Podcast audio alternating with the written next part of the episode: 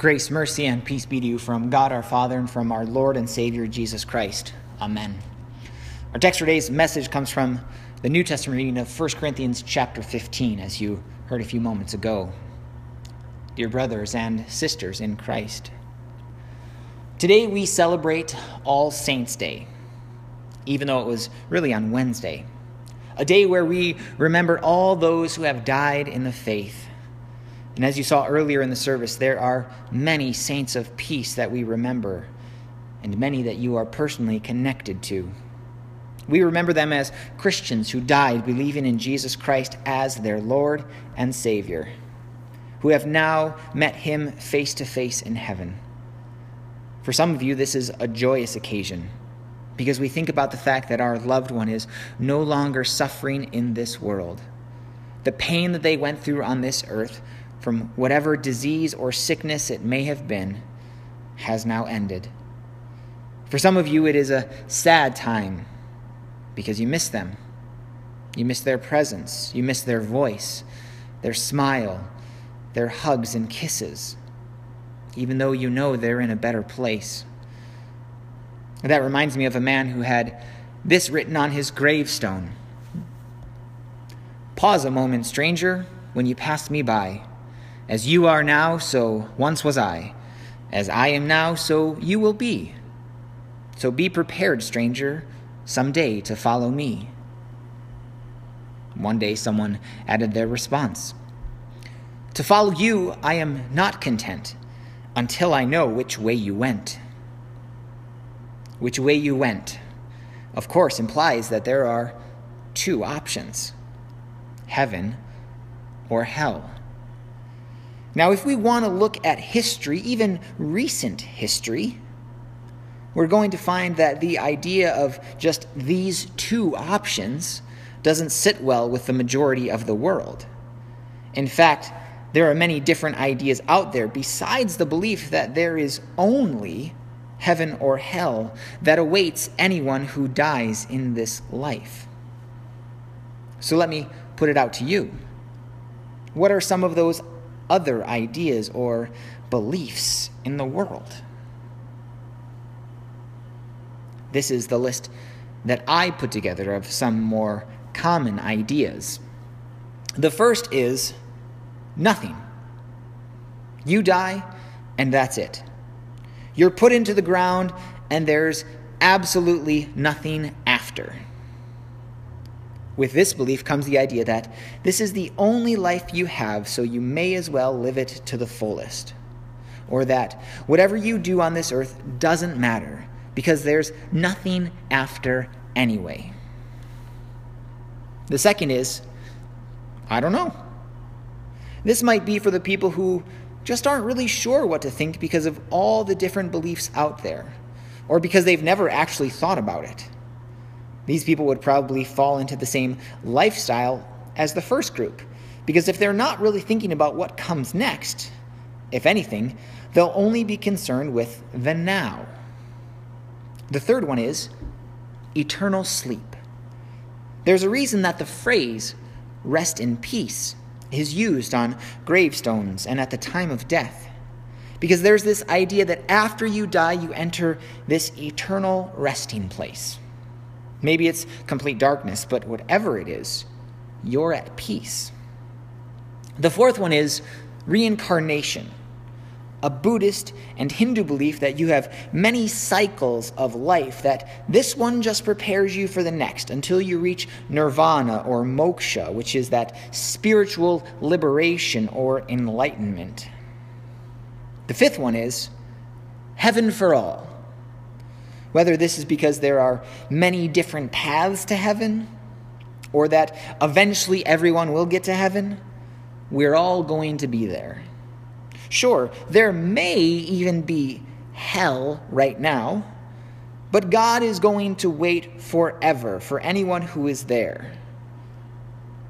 However long He has to, because He is patient and loving and wants everyone to be saved until those who are in hell choose to believe. This idea means that second chances abound after you die. The final one is that there is this in between stage. This one is most fitting to our current days because we just celebrated October 31st. To most of the world, it's known as Halloween.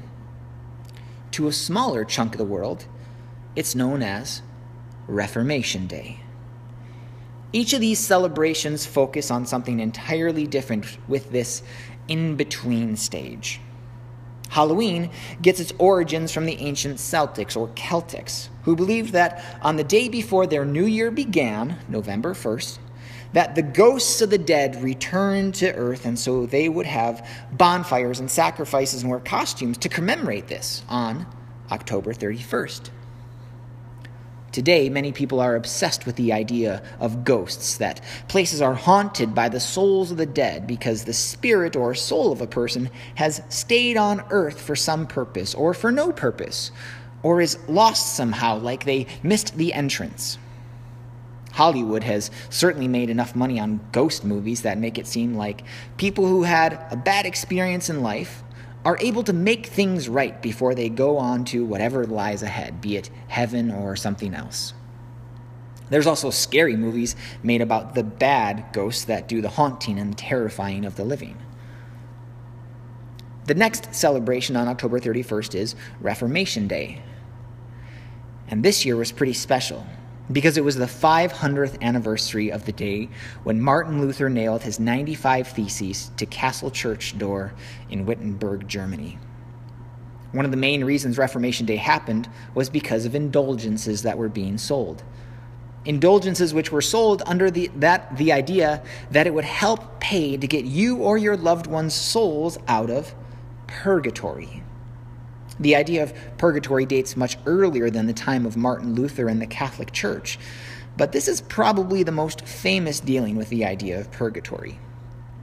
And purgatory, defined by the Catholics, is this Besides hell, there is a purging fire by which the souls of the pious, tormented for a set time, are purified, so that they might enter the eternal fatherland into which nothing defiled enters. Though intricately described by Dante and others, the Catholic doctrine of purgatory boils down to a short list of essentials. 1. Sin alienates us from God. 2.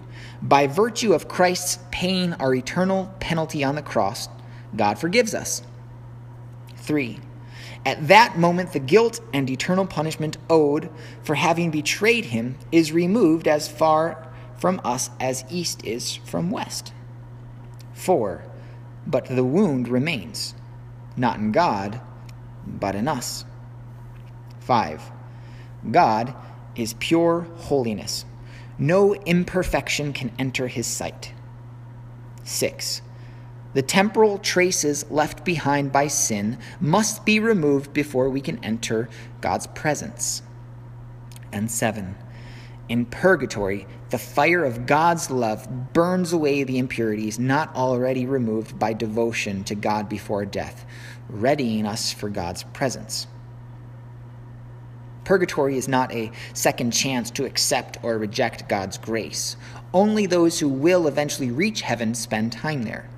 Thus, it's not a question of if a soul in purgatory will see God, but when. Now, what do all of these ideas that we've just described have in common? They're not scriptural. They don't come from the Bible, God's Word, and therefore are not true. So, what is true according to God's Word? Jesus gives us a picture of what the scene when he comes again will look like. Then the king will say to those on his right, Come, you who are blessed by my Father, inherit the kingdom prepared for you from the foundation of the world. Then he will say to those on his left, Depart from me, you cursed, into the eternal fire prepared for the devil and his angels. Those who do not believe will go to eternal fire, hell, and those who do believe will go to the place that has been prepared for them, the place Jesus told the disciples he was going to prepare for them. As he said in John chapter 14, and that is heaven. So, if we can establish that the only options are heaven or hell, does that mean you are automatically there the moment you die? We again look to Jesus for those words. He said to the thief on the cross, I tell you the truth, today you will be with me in paradise. When would the thief on the cross be with Jesus? After you've roamed the earth for a while? After you've lived a few different lives as other people or even animals? When you earn your way there? When someone else earns your way there? No. Today. In the moment of death, the souls of believers enter the joy of heaven. We know this because it was Jesus who went to the cross on our behalf. He, the perfect man and sinless Son of God, died the death that we deserve because we are sinners. He took the punishment for our sins upon himself. All of our sins, nothing left behind for us to take care of. He took it all. He took hell for us. He took hell so that we wouldn't have to suffer for all eternity. He took hell to bring us to heaven. But it doesn't end in his death, just like it doesn't end in our death. And so we go to the words from Paul in 1 Corinthians 15. For I delivered to you as of first importance what I also received that Christ died for our sins in accordance with the Scriptures, that he was buried, that he was raised on the third day in accordance with the Scriptures. Jesus died on the cross, and he rose from the dead. And he proved it by appearing to all different kinds of people, as Paul goes on to list in this chapter those who followed him, those who believed, those who didn't believe, the poor, the rich, men and women but what we really want to get to is what he says later that you heard earlier today. If there is no resurrection of the dead, then not even Christ has been raised. And if Christ has not been raised, our preaching is useless, and so is your faith. He goes on to say, And if Christ has not been raised, your faith is futile. You are still in your sins. Then those also who have fallen asleep in Christ are lost. If only for this life we have hope in Christ, we are of all people most to be pitied. If Christ did not rise from the dead, then there is no resurrection from the dead for anyone. Therefore, your faith is futile. You are still in your sins, which means the only thing in store for you is hell.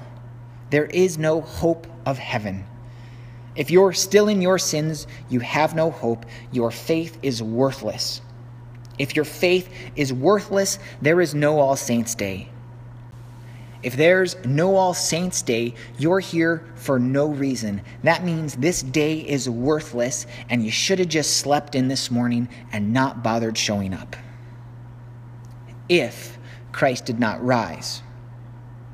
The world wants us to believe that Christ did not rise, that our faith is worthless, worthless, that the church is for brainwashed individuals, that faith serves no purpose other than making us feel better about ourselves, and that it's all just one big joke, and actually, you should be pitied.